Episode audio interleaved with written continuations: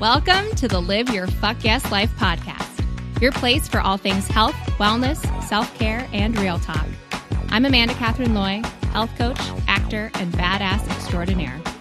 Each week, I'll bring you a guest or a thought with some serious real talk to help you find your passion, speak your truth, and get you one step closer to living your fuck yes life. Are you ready? Here we go. Hey, hey, hey, you guys. Welcome to episode 11 of the Live Your Fuck Yes Life podcast. How are you guys doing? Hope you guys are having an awesome, awesome week so far and had a really beautiful, restful, energizing, whatever you needed weekend celebrating, whether it was Passover, Easter, or whatever the hell you celebrate. I hope that you had a great time hanging out with friends, family, whatever it was. I myself went up to a really beautiful area in Wisconsin uh, for a little getaway with my mom and dad, my brother, and my husband. And it was so nice. My family lives far away and I don't get to see them super, super often. And we were really close. And it was just really lovely to have some time to chill and just hang out. We tried, you guys, we tried virtual reality for the first time ever. You guys got to let me know in our Facebook community if you have done this before because it was crazy and really fucking cool. And I feel like I'm to have to do a whole podcast on virtual reality at some point. Maybe I'll get a specialist or like the person who invented it on here let me know if you'd be interested because I feel like you guys, we might be going in that direction in the future. Not sure how I feel about it, but that's part of life, I guess. Um, but it was just so wonderful to to have some time to unplug you know uh, um, i love social media obviously it's a huge part of my life and it's something that i genuinely love it used to be something that drained the shit out of me but you know between the last two and a half years of, of building a community online and and getting to spend time with you guys and and just really really connect with you guys like on a one-on-one basis outside of the podcast and seeing you guys shout out the podcast on Instagram or talking to you guys in our community on Facebook it's seriously my favorite thing on the planet. And that is why the power of social media can be so so beautiful if you use it with intention.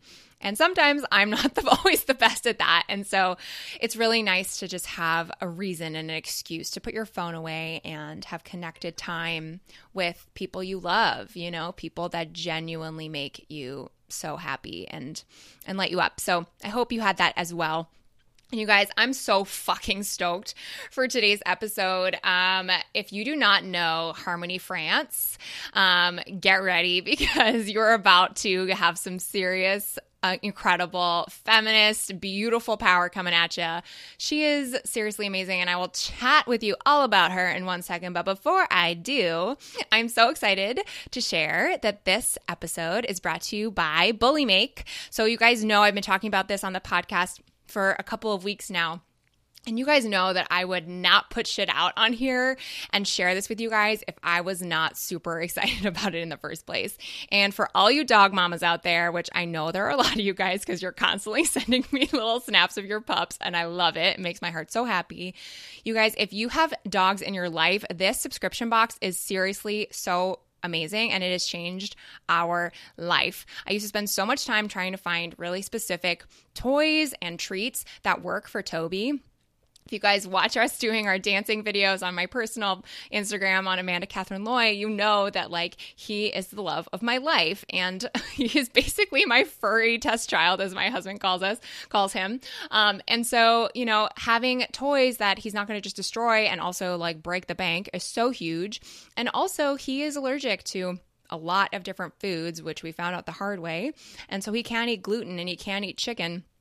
And so a lot of treats that are standard in pet stores just aren't really possible for him to eat. And beyond that, a lot of them are not natural. And you know me and being, you know, I'm super mindful about putting shit in my body that is really, really nutrient dense and incredible and to help me thrive. And I want the same for my dog. you know, call me crazy dog mom, but that's just how it is. So, what I love about BullyMake is that they are a subscription box that comes straight to your door And they're for power chewers, but honestly, they are for any dog that loves really fun toys that are going to last and not break the bank. They come straight to your doorstep again, and they also bring incredible, like natural treats. So you get anywhere from two to three seriously tough toys and three to four delicious, all natural treats, and you can tailor it completely to your dog. Shipping is free in the US and it also ships to Canada, Australia, and the UK because I know I got some of you babes down under. um, so definitely check it out. You can go to their website, bullymake, B U L L Y M A K E dot com, and use my code LYFYL, which is short for Live Your Fuck Yes Life, to get $10 off your box, you guys. It's a really, really incredible deal you get it straight to your door, and your pup is going to be the happiest human of all time. So, again, the code is LYFYL for $10 off. Enjoy. All right, you guys. So, before we dive into today's episode, we are going to do a little shout out because you guys have been sharing like fucking crazy lately. and it makes me so happy um, to see you guys share and shout out the podcast on social media and also to see all of your reviews coming in and, and sharing. You guys have been rating a lot on on uh, on iTunes, which means the world. Um, but if you could take like two seconds out of your day, I know you guys are busy as fuck, and you're like, I don't have time to write a review. But even just a couple of of, of words and saying what you think about the podcast would mean so much to me. It literally, I read them all. It really, really makes my heart so happy, and it just gets the podcast out on bigger platforms and helps it share and get this, you know, accessible to other women out there who are struggling with all this shit and need the support and love and may not even know this is out there. So, so whether it's sharing it with a friend or writing a review or shouting us out on social media, again, make sure you tag live your fuck yes life. That's all one word. Um, so that I will see it because otherwise I don't see them. Um, and so today's shout out goes to Betsy Shepley on Instagram. Love you, girl. And she was chatting about episode 10 which was our last week's episode. Um, it was my solo episode called Finding Strength in Unexpected Places. And she says, if you need some serious real talk from the most open, raw, down to earth girl boss ever, listen to this. Thank you, girl. I freaking adore you. And that means so much to me that you are shouting out the podcast. And seriously, you guys, like, I, that's what I hope to do is just, is share the real talk and be raw and be open with you guys. And last week's episode was definitely me sharing that. So it was so nice to see all of your guys' feedback and thoughts on what strength means. If you haven't gotten a chance to listen to it, make sure you head back there. But today we're going to be kind of continuing the theme about strength and in a really different and new way, and in a way that we haven't talked about on the podcast before. Um, and that is with the incredible Harmony France. You guys, Harmony is the co artistic director of the world's first feminist musical theater company. It's called Firebrand Theater, and they are Chicago based. And this makes me so excited as an artist because, as you guys know, in addition to being a health coach and a podcaster, I'm an actor. I got my degree in musical theater, and acting and theater is a really, really big and important part of my life. And so I'm so excited to kind of share this side of me um, and, and share this aspect of the world with all of you guys because it is it is we don't just talk about theater but we talk about feminism and we talk about advocating for yourself as a woman in such incredible ways. And she her perspective you guys is so so empowering and powerful. She comes from so many different areas of her life and she brings them all together to share her experiences. And i mean she spent time as a casting director as a teacher as an actor as a singer as a writer for huffington post and beyond. She's also a hella active activist. And she also spent a lot of time as a younger uh, woman as a Navy veteran or in the Navy. And so she's a Navy veteran, which is so, so interesting. And honestly, something I didn't even know about her until then. So in today's episode, we chat all about what it is to be an artist in Chicago, the um, feminist theater, and what it means to be a feminist in today's age.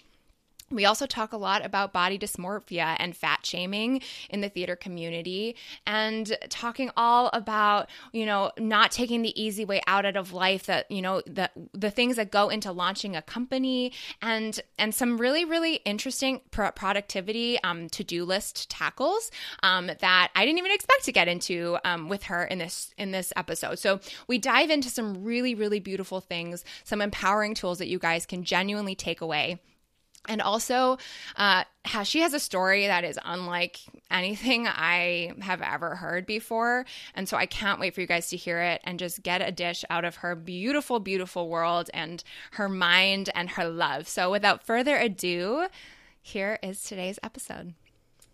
Hey, Harmony, welcome to the podcast. Hi, thank you. I'm so, so stoked you are here. So, for those of you who do not know Harmony France, um, she's like a freaking bomb human and has done some of the most incredible things in her entire life, but also just like in the past few years, I feel like you have really made a mark within at least the theater community in Chicago and beyond, I think, um, in ways I, as a woman, have always felt like I needed an advocate for or like a, a, space to exist. And it's so freaking rad as an artist and as just a like a human being to feel like there are people like you out there who are legitimately making moves towards hopefully a better future. Um, yeah. yeah. So, for those of you who, who, who don't know, you aren't familiar with your work, can you just share kind of a little bit about what you do, who you are, like whatever whatever you want to share basically. Yeah. Um, well currently i'm the artistic director of firebrand theater and we are um, the first equity feminist musical theater company in history mm-hmm. which is annoying since it's 2018 um yeah but yeah, uh, yeah. Uh, before that uh, i was an actor. I was on the um broadway um national and international tour of Sister Act. Uh, I went to Columbia College. I went to Brunel University. I was also in the Navy. So yeah, all I over the know place. that. oh my god, what a what a whirlwind of a journey! It's so funny. Cool. So in terms of okay, so for those people who are not who are listening and not familiar with the acting world, um, oh. can you explain a little bit about what being equity means and kind of like what that navigational like what what inspired you to make it an equity theater that kind of stuff? Sure. Um equity actors equity is just the actors union. So just like there's a truckers union and there, there's all the unions for different um, vocations that's ours. Mm-hmm. um, and it was important for um, danny smith my co-founder and i we really talked about it because doing an equity show is so much more expensive. Mm-hmm. And for a starting out company, it's kind of unheard of to start as equity. I mean, there are some companies that do, but the last musical theater company that started out as equity was Paramount.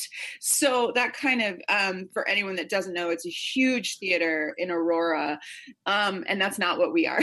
we didn't have any startup funds. We yeah. didn't.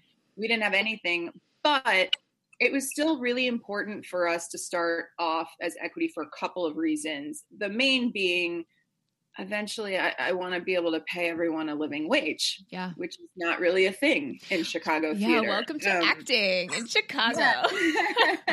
Even in equity theater, like yeah. I have, I have equity friends that work all the time that still have to have side hustles. You know, mm. um, because we just this isn't where Chicago is not where you go to make money to be being an actor unless you're getting on the TV shows or whatever. In theater, you don't make money um, as an actor, or yeah. so it's just kind of not really a thing. So there was that, and then there was also, I mean, there's a new theater company starts every day in Chicago, and we really wanted to and this isn't my view. I actually, some of the best work I have ever seen has been from non equity houses. Yeah. But we really wanted to be taken seriously by the community, um, by the press outlets. You know, um, we really wanted to make a big splash and just kind of be competitive right off, right out of the gate. I, our business model makes no sense. Like no one does our business model.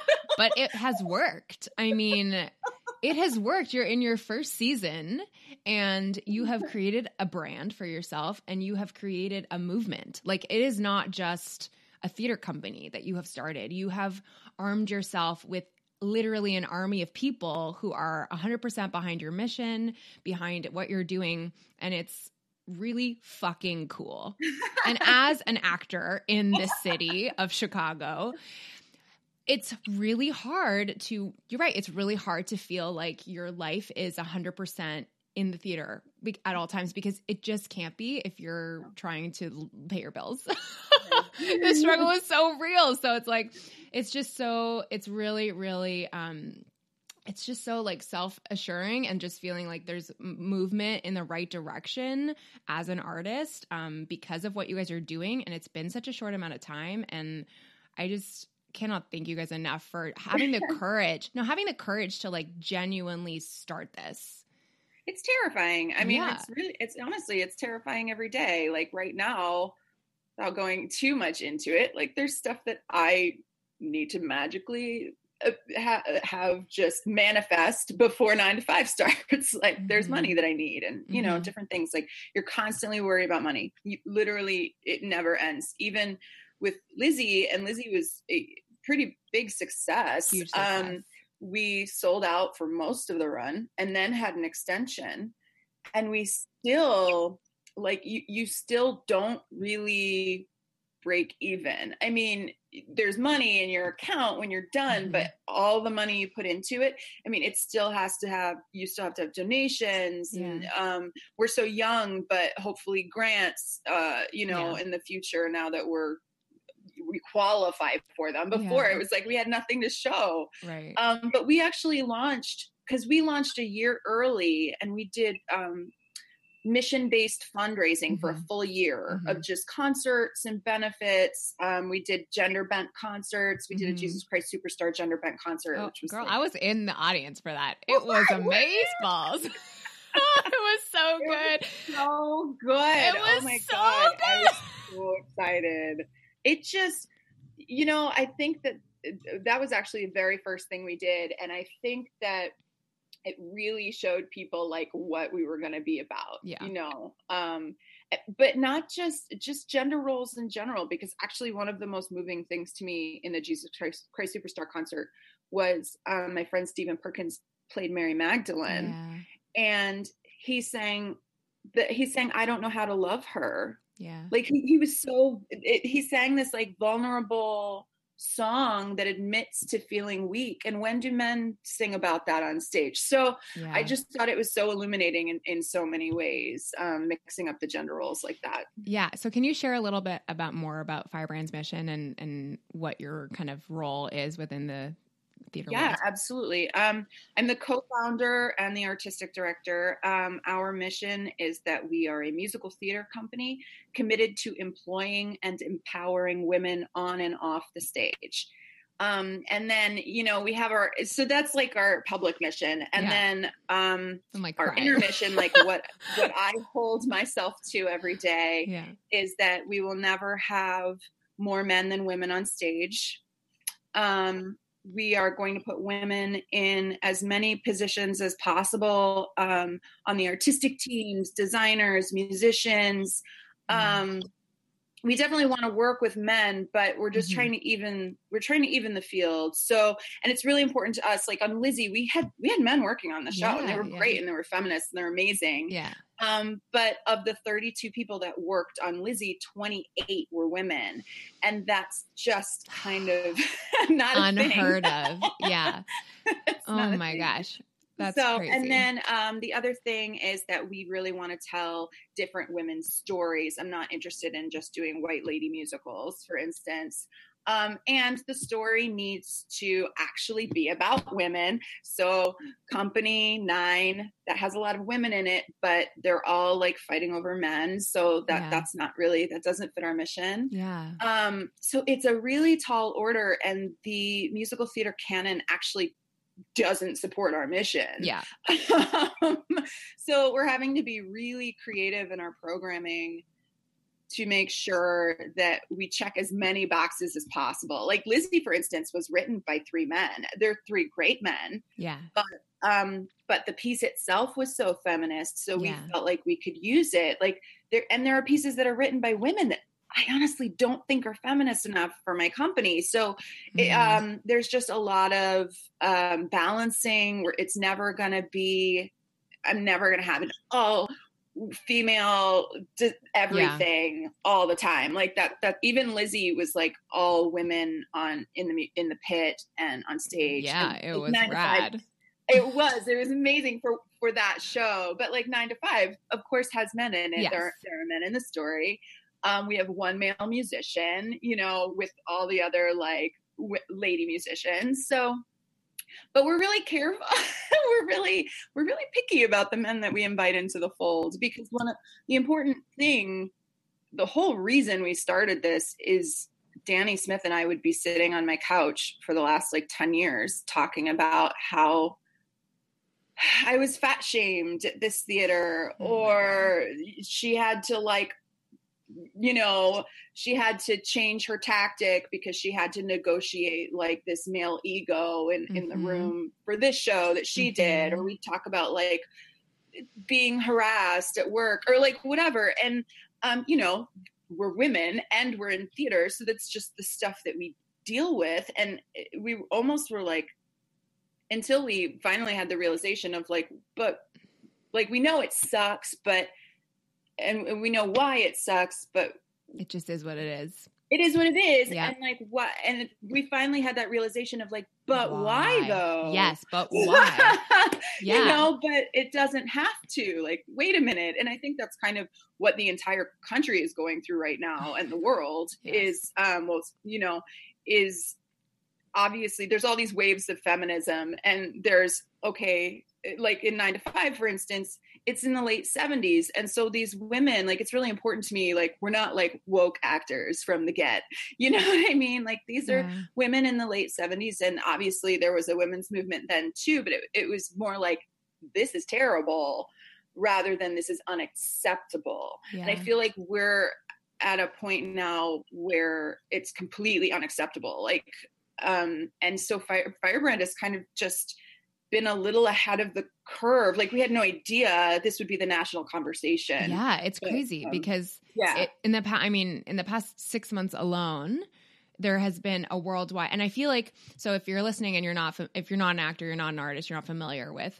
kind of what this looks like from our perspective. Um, you know, it's becoming this really powerful story that people are finally sharing about all the sexual harassment they've experienced as actors, and you're seeing that on a you know on a celebrity level, on a on a very high scale level, but like as women in theater, this is something we deal with all the time. And this is something uh, equal pay, it does not exist um, as a woman. And if it does, it's really rare to find. Um, and it's really, really fucking unfair and really you're right unacceptable is 100% the word that should be used for that and i'm so happy that a conversation is being made more globally um, but I feel like the conversation can never stop because it's something that I think people can get really easily complacent with or just think this is just somebody telling a story that doesn't actually exist. Um, and, you know, it's not i'm not like saying like trying to shame like the the men who have like gone through you know whatever it's like okay they they did what they did at the time and like i'm not trying to like judge their actions or or no or no or claim that I know what happened in that room. Um, but I'm also like not a person that's going to just stand by and allow experiences in an audition room where I am told by a, a casting director, by someone who could potentially cast me in the show, that I have to act more sexy in the song or else I will not get be considered for a role. Like Yeah. that is not acceptable. That is not acceptable, and it has happened to me multiple times. And Yeah. yeah, it just blows my mind. So can you? I know you you said that you had a, an, multiple experiences of this yourself. Mm-hmm. Can you share one that particularly stands out? Yeah, I was understudying at a big equity house because, contrary to what it, it's funny because um, we've watched, there's the Me Too movement nationally, but in Chicago, there has been Mhm. company after company, artistic director after artistic director that is kind of companies have closed. All kinds of things have happened because of harassment and assault. Mhm. And um, I've watched the ones that haven't been caught yet on social media, sharing sharing the the articles and stuff. Can you believe this? Yeah. Like, and, and some of them, like I have experiences with, my friends have experiences with, and Yeah. like, do we out everyone right away? Like, Huh, you know. yeah. So I don't know. I, I don't have the answer to that yeah. um but it's someone that's still you know still out there a theater and i was watching a dress rehearsal and um there was a scene where the woman was um held was being held up um by a man like he, there was a lift involved and i was i was watching because normally i was in the ensemble and i was like okay i was standing next to this director and this is not a bad guy this i, I mean it's it's ingrained in everyone like Mhm. it's it's a national sickness the Yeah. misogyny Yeah. um, in our community. Um, anyway, so he, I, I was like, oh, that's how that works. And he turned to me and he was like, oh, oh, oh, oh, no, no, no, no, no. You, you wouldn't have to do that. Like we've built you a special costume. And I was like, what do you mean? He's like, well, obviously different body types. And like, um, you know, I'm a curvy girl, I'm not gonna lie, but this was a linebacker. Like this was a guy that could have lifted me Yeah. like a leaf, you Yeah. know what I mean? And um I I remember and this was at a big equity house and I remember just you know because then you're like is this why i lost the role to her is this Yeah. why then you go through the is this why yeah. You know rabbit hole. Yeah. um because there's you know was a lot of other things in that circumstance. But then i remember i went up to my dressing room and i like my paycheck was on my dressing table.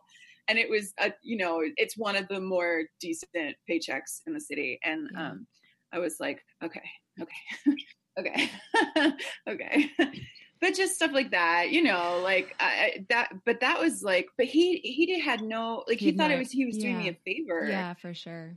and that's what it is a lot of times like i had one of my mentors um sheldon patinkin who's my heart who i love. He he was my dumbledore and he he passed a couple of years ago. And he was like god if you'd only lose weight you would be unstoppable and i know like this man i was i was one of his muses like Mhm. he would cast me in stuff that no one else would ever cast me in Mhm. and he was so kind to me and he meant well Yeah. like that was that was actually meant as like to help Yeah. me Yeah. and but like i've been thinking a lot about my origin story because i just this is a side note but i just did the um the life-changing magic of tidying up Oh, love it. Did it change your life in every way? And you're like, oh my God, every nothing sparks joy. I just need to throw all my shit out. yes which is actually why we were laughing earlier because i was like this isn't video right because my room is a little messy right now Yeah. because I've I've gotten to the next part. So you know, it gets clean and then it gets messy again, and Yes. you know, but um, but anyway, so I had to touch everything. What what it is is you're supposed to pick up every single belonging you have, and if Mhm. it doesn't bring you joy, you throw it out, except for like tampons, you know. but That's I real. Although went I haven't used tampons now in like a year and game changer. Have you heard of the Diva Cup before? Yeah, I'm. I'm it's not for not me. your, it's not for you. Yeah. Anyways, it's Yeah. it's my it's literally like my lifesaver. I'm obsessed with it. So That's amazing. Yeah. I do like Thinx. I'm all about Thinx. oh um Yeah, yeah, yeah, yeah. but um anyway so i had to go through all my old navy paperwork and Mm.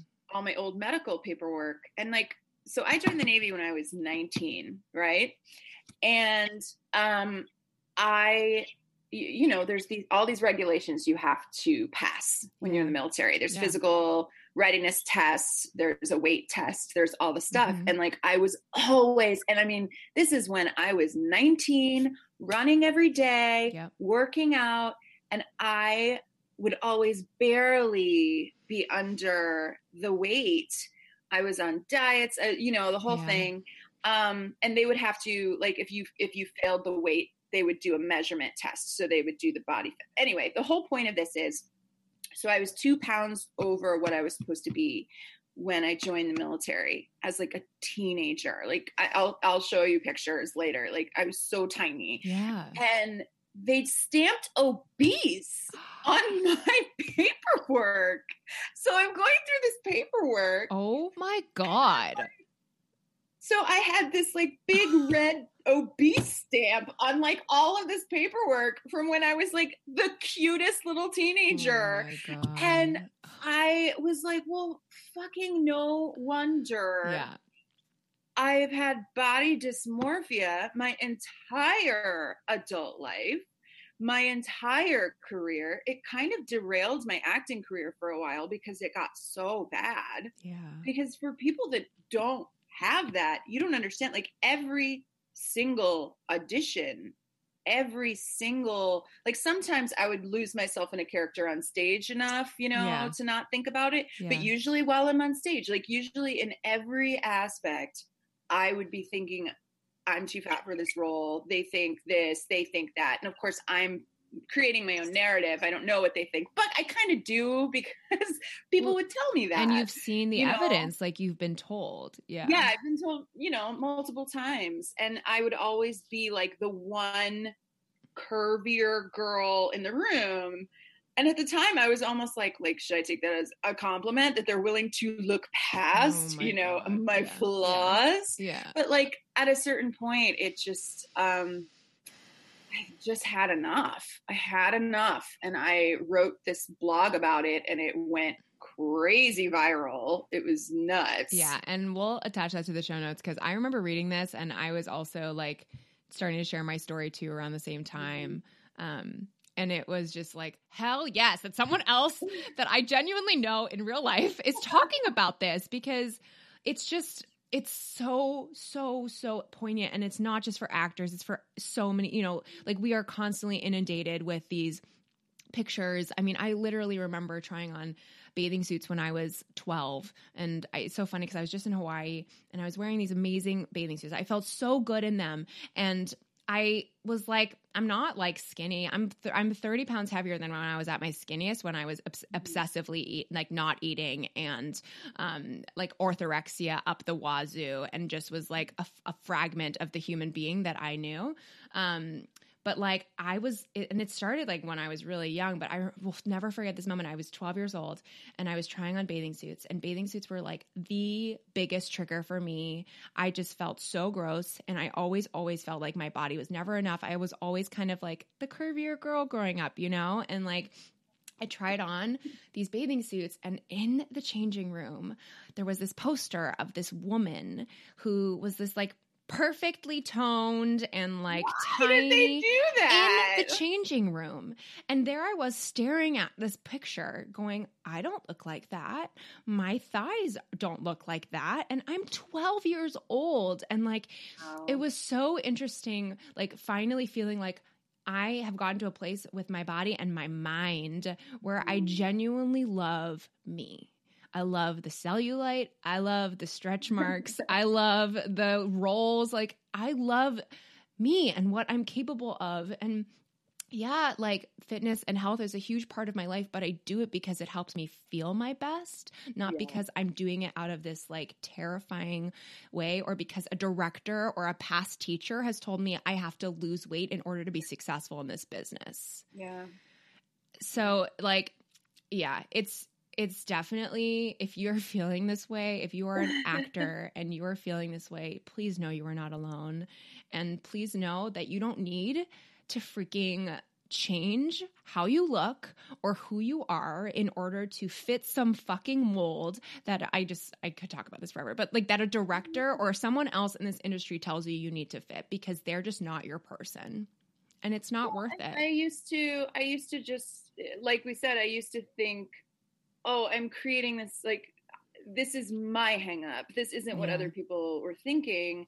But then enough people I I got to play and again this is all with people I love. I got Mhm. to play Violet. Um I was lucky enough to play Violet in Chicago a while back and I was told I had to lose 20 pounds to play Violet to play like a girl who just like a normal girl she's ugly yeah the girl actually thinks she's ugly. Like Yeah. she's not even supposed to be a knockout. yeah And I was told I had to lose 20 pounds. And um yeah, so that that was just so consistent in my career. Um and it it just it, I carried it with me everywhere. yeah Everywhere. And the, but the thing is you have to get to a point of course, like I said, Danny and I would have those conversations on my couch for, you know, a decade. Mm-hmm. But we kept it to ourselves. Women would talk yeah. about it together, but we kept it to ourselves. And then I, I reached a point where I'm not afraid of who is willing to hire me and who isn't. Yeah. They would be lucky to hire me. And if they don't want to, then I, I don't want to work with them. So if they don't want to work with me because I'm speaking out about mm-hmm. how it's messed up how women are treated in this community, mm-hmm. then they're not my people, like you 100%. just said. So yeah, so I but you have to get past the fear because even when that blog went viral while my dad was still alive, he um he messaged me and he's like, This is this is really gonna he's like, I'm really worried about you. This is gonna affect your career. Like people are gonna blacklist you. And I have been blacklisted people black people have blacklisted me um, throughout my career and you know what? I still have a career. Yeah. Because i'm not yeah. being blacklisted because i'm an asshole or because i'm violent or yeah. because, like i'm being blacklisted because they are speaking your mind. want me to speak my truth. Yeah. and so that can't hurt me. That can only hurt them. And it took me a really long time to learn that yeah. Um, did you, what did you do? Like, what were some of the tools that helped you kind of navigate that process? Cause I know it, it does not obviously happen overnight, but I know it's no. a constant journey. Honestly, it was the tour. Um, I did the national tour and like, cause you know, like when you're a young actor and you're into theater. So for people that don't, that don't know, kind of like the epitome of what you can achieve in theater would be Broadway mm-hmm. or winning a Tony, you know. Mm-hmm. And so booking a Broadway national tour is pretty far up the rungs of yeah. like, you That's know, amazing. or whatever. and I really hated it. I hated mm. it. I you know, I love the people and um I think our show was actually fantastic. But I was in the ensemble and I covered Mother Superior and um I'm I'm such an actor, I'm, I'm such an artist yeah. and no offense to people that like dig that dig yeah. like being in the ensemble of a big broadway musical because there are people that do and let me tell you they are the most talented people and in the show and it's amazing and it's so cool yes yeah yeah but i was like oh well i don't like being a cog in the machine yeah. like i i want to do something that makes a difference yes, um, yes, whether it's yes. as an artist or as an administrator or as a producer like i don't want to just be wave my nun hands in the back um, and you know uh, jerry zaks he's a brilliant director but he told us don't act he told the nuns not to act because he wanted to use us as a movie camera so wherever the nuns looked that's where the action was essentially mm-hmm. which i mm-hmm. get but to be told like i'm an actor first always yeah. like i just happen to have done a lot of musicals yeah but um to be told like not to act in New York, like my dream so has happened. Crazy. Like I got a Broadway national oh tour, oh I go to New York, oh. and they told me not to act, and I was like, "Oh, this is not my jam. Yeah, this no, my jam. Yeah." So I think having having that dream shattered a little bit made I was able to stop thinking so much about my vanity and stop thinking mm. so much about what ladders I had to climb and where I had to go mm-hmm. and what I mm-hmm. had to achieve to feel successful. Mm-hmm. And I got to actually start thinking about what I could do to make me happy. You remove the shiny pennies.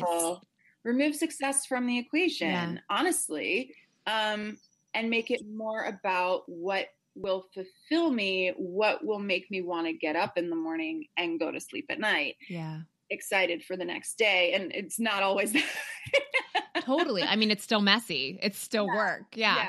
But I totally resonate. And it's funny because I think coming out of college, like for me, the shiny pennies were so real. And I was like, mm-hmm. well, I just need to do what I need to do. And that's when I got really skinny because I was told I needed to get really mm-hmm. skinny. And so I lost all this weight and felt like shit. And I was miserable. And all of a sudden, all the things that I thought I wanted weren't there and I wasn't happy. And I was getting these great shows but I wasn't happy. And it's like, yeah, if you really truly go inside and, you know, if it's journaling or if it's, you know, meditation or whatever works for you, but like legitimately ask yourself, like, if I could do anything that would make me happy, what would that be? and for me, as an actor at least, it's not being on Broadway, it's not going on tour, it's doing work that matters. It's telling stories that make an impact and it's getting to make people think.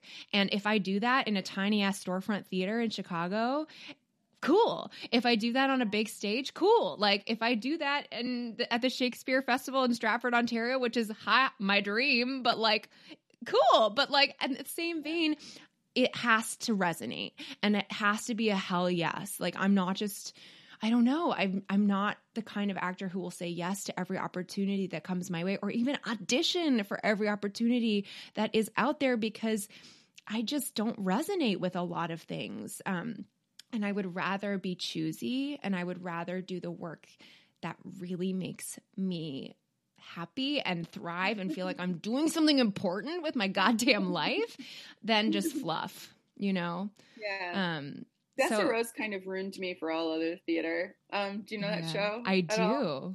Yeah. Um, it was my. Uh, it was. I think it's the last show I did before I went on tour, actually. Which, unfortunately, for the tour, like I just.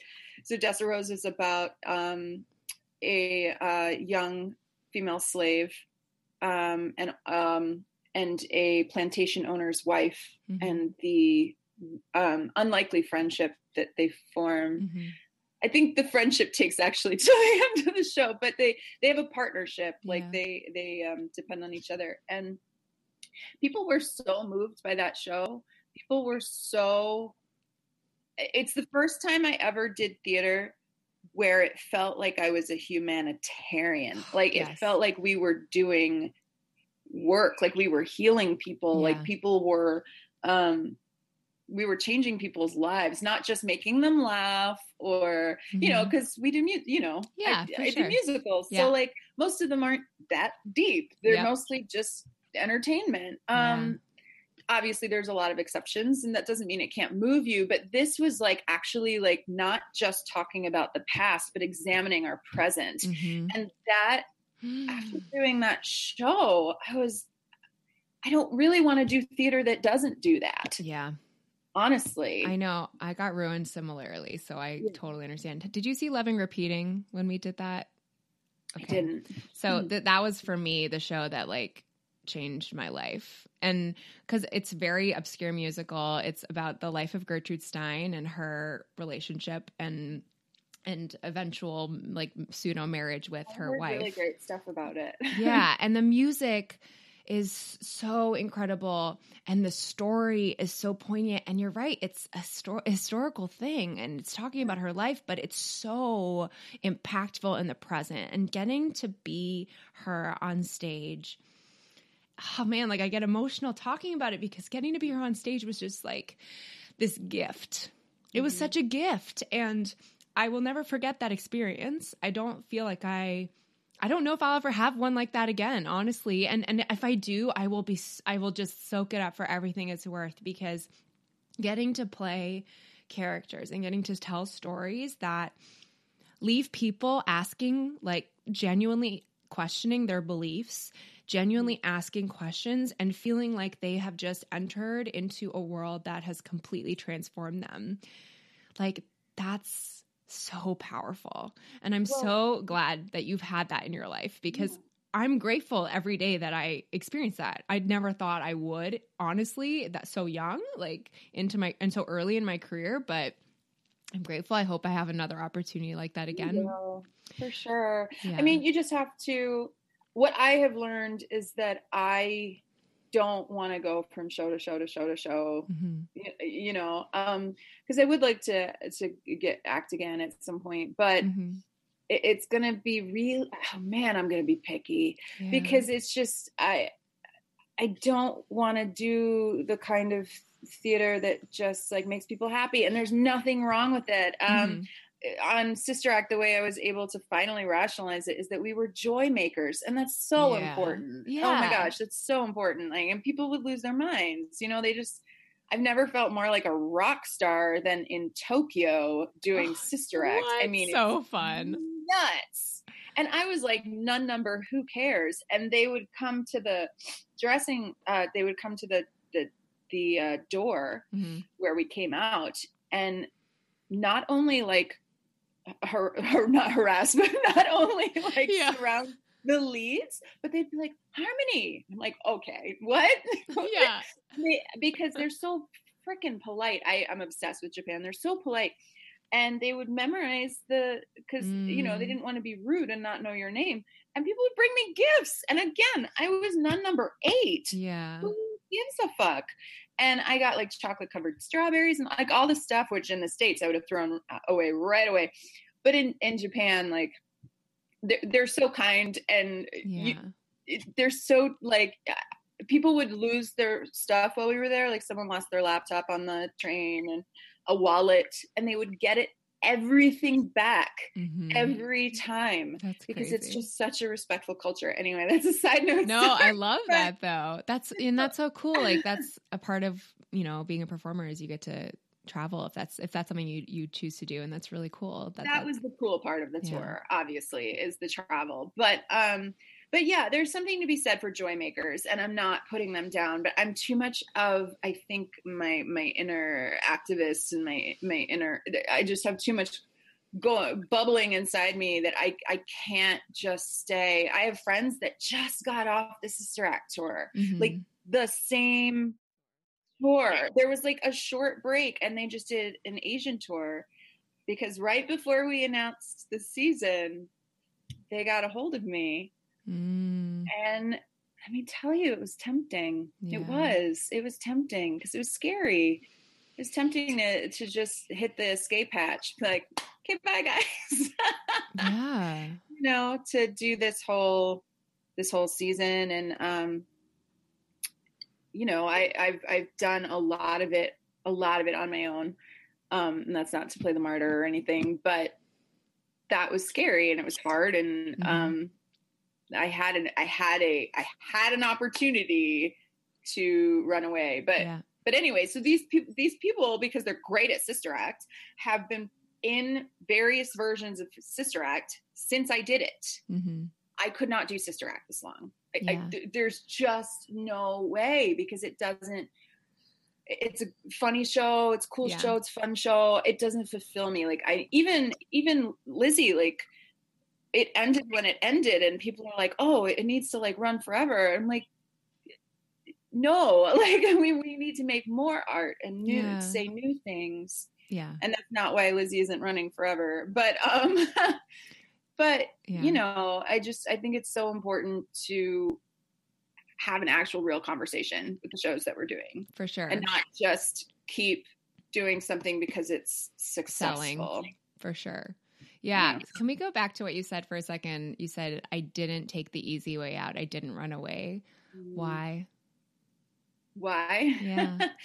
um quite honestly the because i wasn't my my dad had passed like a little bit before that um because what's what's crazy is the day that we were supposed to launch the company in the press was the day that ended up being my dad's funeral so so we pushed it a week Yeah. and then I talked to my um, PR guy, David Rosenberg. He's amazing. Shout out.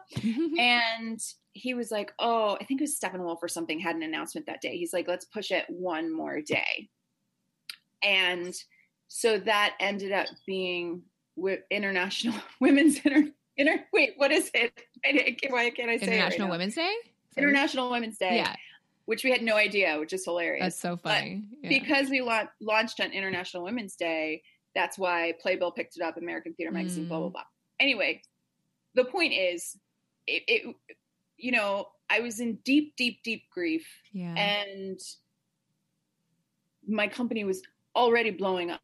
Like from the get, like from the moment we announced, all of these emails are coming in from like kind of fancy people, and we were confused, and we didn't know. What, we thought we were starting a storefront company. Like we didn't know what was going on yeah.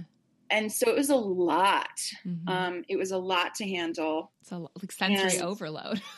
yeah and like danny's acting career it just was going so well that like she wasn't really able to contribute like she wanted to so um you know she's still involved but like we kind of parted the we were co-artistic directors for a while and so right before we launched the season i i had just freshly been made the sole artistic director.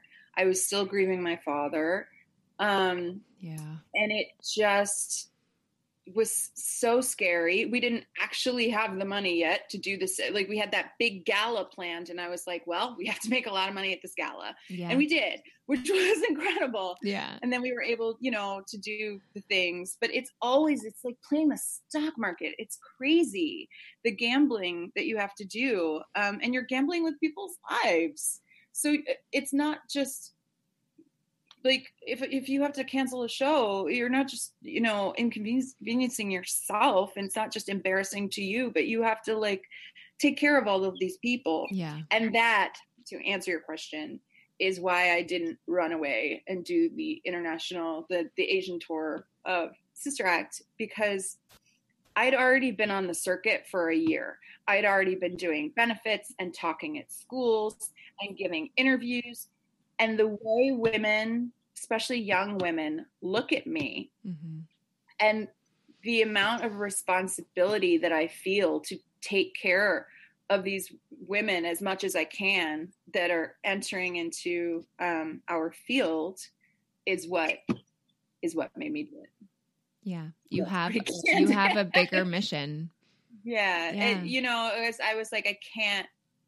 And Charisse was already precast in um, Nine to Five, and I was like, I can't let her down. I was like, I can't let these people down. Like, I can't just go run away and lick my wounds, and you know, like I. I, I, I was telling my friend who actually is a mother, so I was like, please don't be offended by this analogy. But I really feel like a mother. I do. Yeah. Like I feel like I have to take care of these humans and I have to make sure um, that they're cared for. And I'm going to fuck up. I've already fucked up so many times. There's so many things I did wrong during Lizzie, and there's so many bad calls that I made, but there were so many good calls that I Yeah. made. Um, I think much like motherhood, like you don't know what the hell you're doing. Like it just, Yeah. no matter how many books you read, no matter no matter Yeah. what you do to prepare, you cannot be prepared because every child is different. Just like this theater company, like I, I can talk to other artistic directors. No one has followed what I'm doing right now. Like what I'm doing right now does not follow like any business model that I could look at yeah because everyone's like start small, grow slow, like that. You know, that's the idea, and that's not what we've done. Yep. Um, I think that was our intention, but it kind of it, it, took on its own Yeah. momentum, and I was like, well, Here we, we just have to go with it. Like Yeah. we just have to. hmm But we wanted to be commercially viable first show out of the gate, commercially competitive with any theater in the city first show out of the gate. We did not want to do like a small. No, no offense to you know people that do, but we we didn't want to do like something where I made the set and we Yeah. you know like we didn't want to do a tiny little storefront thing. We wanted because we knew this is the thing yes, I'm an activist and yes, I'm a feminist and all of that stuff is true. Everything I say is true, but I'm also a businesswoman and it doesn't matter how good our intentions are if it doesn't sell. 100% If we don't get people to see it, then it, it doesn't matter how what our mission is and that we're trying to empower women if no one sees the shows. right So you still have to pick stuff and you still have to do stuff in a way that is com- that can be commercial that could like Lizzie had the potential to be kind of this this like cult following kind of thing and I knew that uh, Mhm. because of the subject matter and because it's rock and because the frickin' cast we had because they were incredible and 9 to 5 now we're doing it a little bit differently but it's a big commercial musical yeah. that we're kind of reshaping for our purposes but um you you can't just like i knew we couldn't just do really crazy obscure stuff right off the bat and we'll be mixing some of that in there but you have to think as a business too. You Totally. can't just be the artist or be the activist or, or your your your company won't succeed Yeah. unfortunately Yeah, and it's all about finding that balance and failing forward in the process. Like you're so right. Like you had to take a completely new path that you didn't intend or think would happen. But that's what I say to all of my all of my like clients and people. It's like you're constant I'm constantly failing forward. Like as a as a businesswoman myself, like you know, from an act, I feel like I'm a businesswoman from an actor because you literally represent yourself, but like also like being a health coach and being a podcaster, it's like you have to constantly be like failing forward and trying shit. Like, I don't know how to start a podcast, but I freaking did it. You know, I figured it out. And because I am so passionate about having these kind of conversations, because I'm so passionate about showing other women that it is part of life to go through a quarter life crisis, a midlife crisis, like all of the crises as as a woman, um, and to really question who you are and what you're doing, and that that's freaking normal. That that is actually probably more on the normal track than like people make it out to be. And I just want to illuminate those things because there's not enough voices in this world. I feel like there cannot be enough women sharing this message and sharing their their truths and you're doing that every day um, by failing forward. And that is so fucking rad. It's funny because that's literally what we do. It's like uh, we just try stuff and see to. what works. Yeah like just are throwing shit at the wall and seeing what sticks. Like it's so funny because my social media um guru amanda horvath and i just are like well let's do this weird thing that no one's done before and see if it works. And weirdly most of the stuff has worked. Some of it has not obviously Mhm, but mhm. um i remember i was sitting at my apartment and there's you know there's pros and cons to not having that many people helping you run a company. Like i Mhm. have people that work for the company but the actual day to day you know the day to day running of the company the finances the contracts the all of that is still me. And um so it can get it can get overwhelming. Yeah. Um, but but there are pluses to it. And one of them was i was sitting in my apartment and i was like i'm going to make a subscription series. We did, had never done a show. We had never done a show. And i was like i'm going to see if i can get subscribers. And so i'm sitting in my living room and i was like what should i call them? Harmony what do you want to call them? Ember sure that sounds good. Like i didn't have to run anything by anyone and i uh, the, the company i was involved with last time bailiwick chicago tried to get a subscription series started Mhm. the whole time. And people couldn't agree on how it should go or what name the Mhm. names or whatever. And i did it in two hours yeah because you are the person making decisions. Exactly i was like harmony what do you think? I don't know. That sounds good harmony. Okay great. Like that's what i do but with my dog. I was like, okay, obviously that can't stay. Like eventually Yeah. I, I do need people to especially because we're growing very, very quickly. When people hear the next um this is we're working on it, it's not finalized, but um next season and what what is happening and it's very exciting and we're not doing that slow grow thing, which Mhm. is terrifying. It's really terrifying because we didn't start with a big startup fund, you know, so I'm constantly raising money, constantly. It never ends. Yeah. It never, never ends. And just because you don't see it on social media all the time doesn't mean I'm not privately talking to people constantly, you know, um, because it's tricky. You know this, it's tricky. The balance of how much exposure? When is too much. And i have a good instinct for it. I'm like okay people are tired of me right now so i'm gonna just be Back quiet off. for a minute. Yeah. Or like they, they don't want to listen to firebrand right now. Like let's take a week and just post like feminist stuff before Yeah. we're like come to our show you know? yeah for sure. It's hard. The balance is hard. Yeah. but we we cannot survive without donations and without people helping. Like it, it But you know what? Like you're facing your fears head on. And I think Mhm. that is that is how you grow and that is how you find the joy on the other side, right? Like I don't remember who I heard this from, um, but I was talking about joy and happiness and like the path to happiness. And it's, and they said it's not like through doing things you love, it's not whatever, but it's through growth. And if you're stagnant in your life, you know, from a business perspective, from a life perspective, from a relationship perspective, if you're not constantly, constantly growing, you're not going to find that joy, like because it's fleeting, right? And so if we're constantly working on those things and we're constantly growing to becoming our best selves or growing our companies into becoming their best selves, like that, that is how we find the light on the other side. And it's a constant growth, like it never ends. And that's really cool though, because you're constantly exploring new things and new avenues and you're failing forward, like I said, and just kind of yeah. figuring the, it the fuck out as you go. So that's awesome. And I'm, and I think that being scared is normal. I think that embracing the fear is the important part instead of running away from it.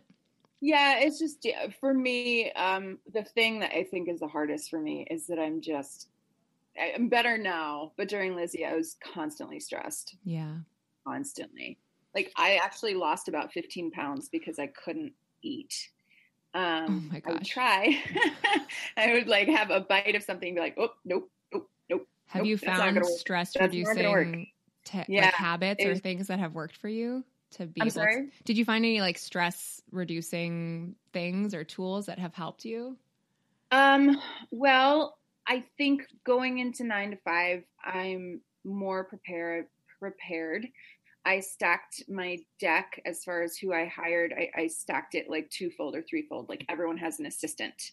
Um, mm. So finding, you know, bringing on help. A, yeah, I don't just have a production manager. I have an assistant production manager, and I have, you know, another assistant in, in case those two people are busy. Like, right. a lot of stuff fell to me during um, Lizzie for various reasons, and um, I, I, think that's where the stress was. And mm-hmm. so I've I think I've set myself up for better success for nine to five. And that's also, awesome. honestly, I'm not kidding.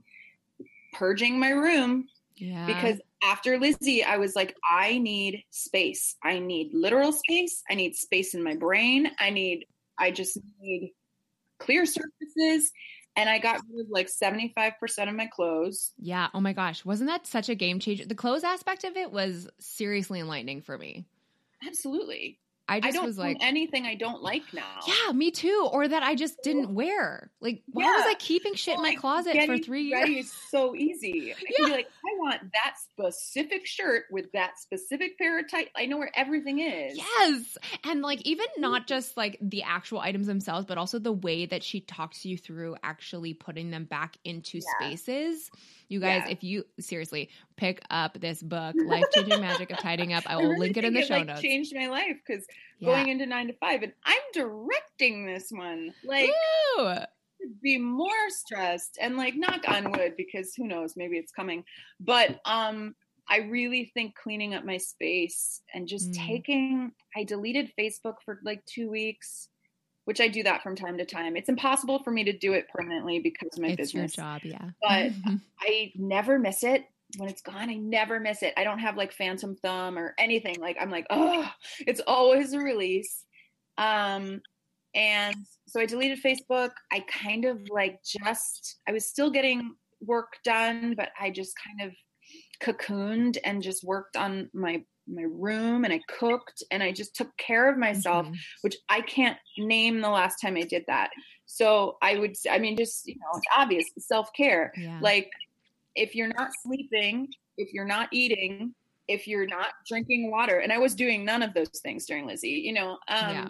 obviously your brain's going to be a mess. Yeah. Like, how are you going to, you know, feel like a healthy, you know, happy human if not taking care of yourself. And it's that whole thing of you have to put your own oxygen mask on 1st mm-hmm. And I, I, I did not do that. And I'm yeah. bad at that. And so that's something I'm trying to start to do because yeah. if I'm not here, this company doesn't exist yet. For sure. That's what I tell all of my clients. It's like, you have to for me too it's like i can't show up for my day i can't show up for my clients i can't show up for all of you listening unless I filled my cup up first. Every morning I fill my cup and then I can over it's a, I love the cup analogy but the oxygen mask also works. But I always say like you fill your cup with all of the things you need to feel your best and then you can overflow. And that doesn't mean that your day's not going to have shit that you have to deal with. That doesn't yeah. mean that like you're not going to get a random call being like, "Hey, uh, you have this bill that you forgot to pay or whatever." But it means that you're at least setting the foundation for the day that you're going to lead and for the person that you're going to be so that you can like actually show up for other people instead of Yeah. constantly just like running rag yourself ragged and Yeah. going into burnout which is all too familiar for my life and sounds like it might be for yours too so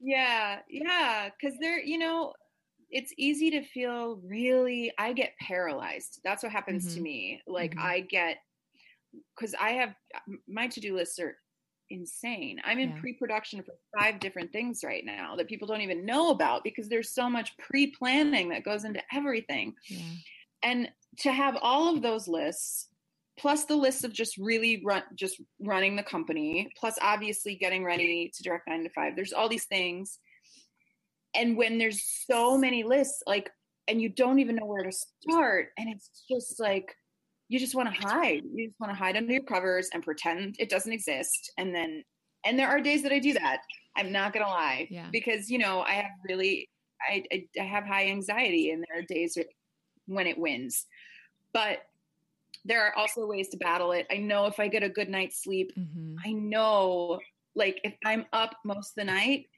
I'm going to have major anxiety the next day because I'm going to be tired and not feel like I'm working 100%.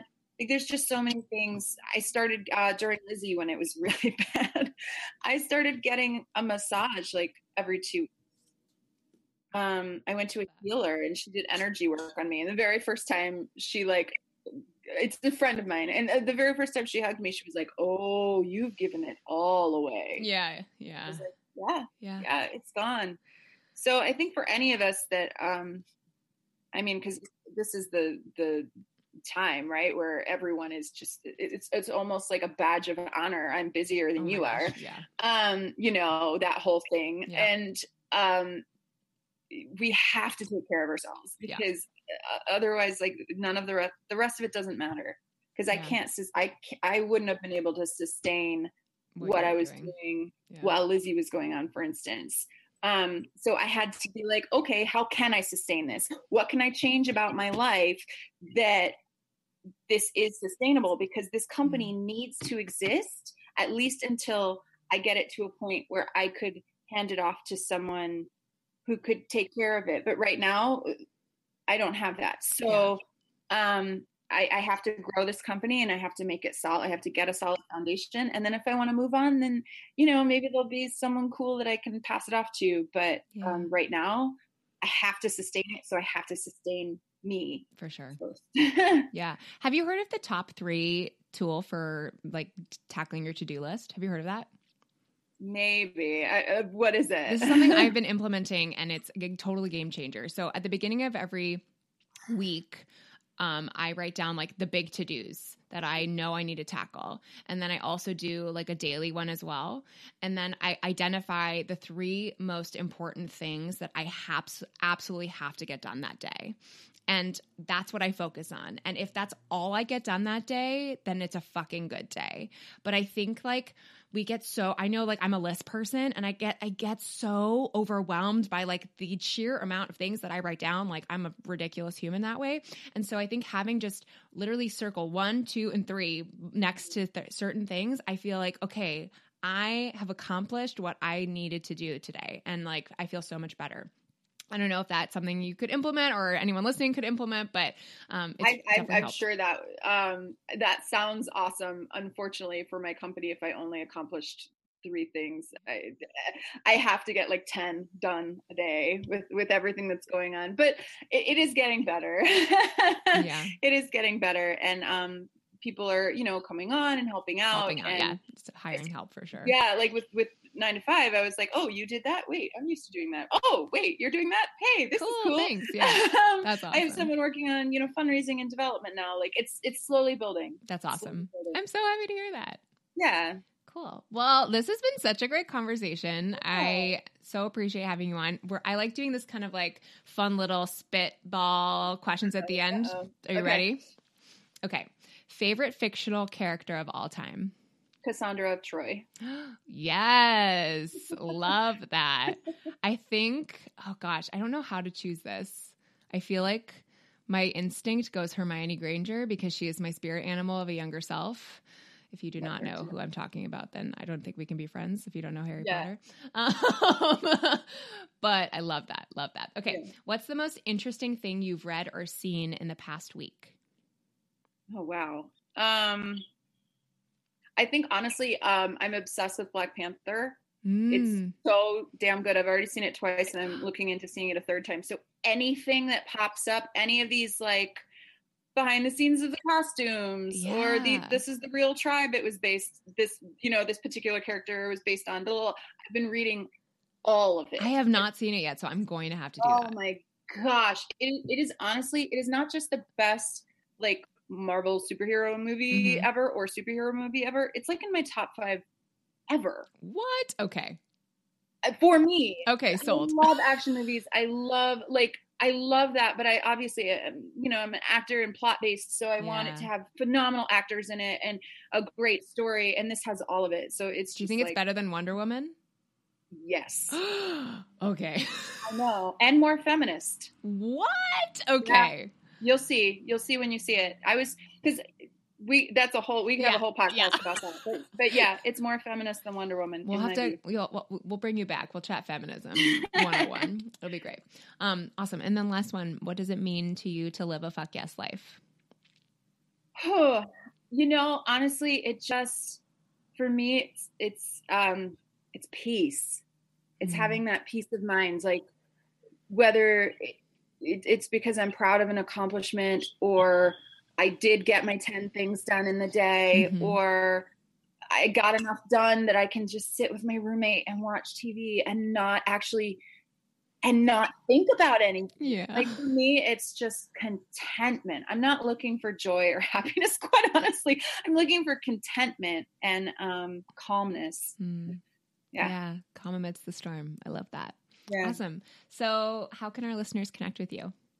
Oh yeah. Um, so our website is firebrandtheatre.org and that's T H E A T R E. We are also on Facebook. Um, we're on Instagram at firebrand.theater and we're on Twitter. Um, yeah, so we're all over the place. I actually have a blog called With Harmony, which I haven't written on in a while, but if you wanted to go look at my like i have some fat shaming blogs in there and stuff about feminism. I'm also a huffington post contributor um, that also has been a while but some of my articles are on there. Uh, yeah so all over the place. And come see a show. Oh my gosh nine to five opens april 10th at the den and this is not your mama's nine to five no offense to your mama like this is going to be a little different. We're we're really excited about it. Uh, Sharice Hamilton is starring as Doralee, which is the character that uh, Dolly Parton made famous. Um, she's going to be incredible. We just did the uh, a promo photo shoot for them yesterday, and um, it's a great group. It's a really So great group. I think it's going to be exciting.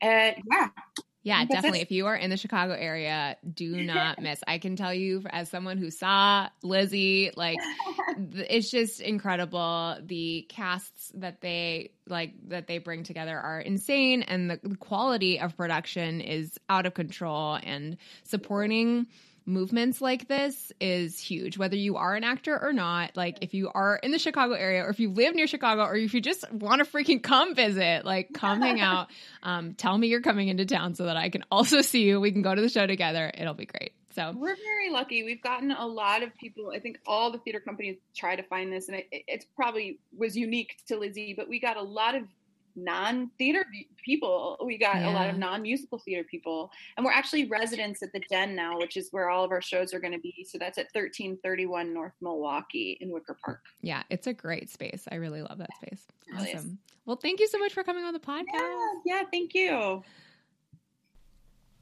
And there you have it. Thank you so much, Harmony, for coming on the podcast. And for all of you guys listening, make sure to check out all the show notes and everything that we referenced in today's episode at www.amandakatherine with a K, like a kite, loy.com slash podcast slash 11. And between now and next time, I just hope that you know that you are so loved. And if you thought that today's episode was incredible, I'm going to be adding Harmony into our our community on Facebook. So come check us out. Come be a part of the conversation. If you are looking for that sisterhood, that soul place where you can be open and share, like this is the real deal, you guys. My whole goal with having this community was so that you weren't just listening to these incredible you know, interviews and hearing me speak about all the shit that matters to me.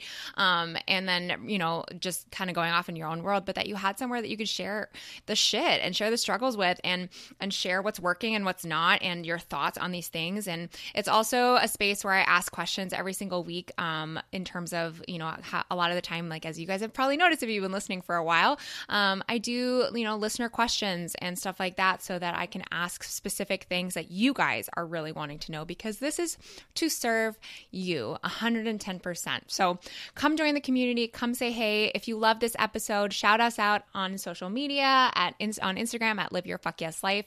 Shoot us a review. It means the world. And until next time, we will see ya out there in cyberspace. Bye bye.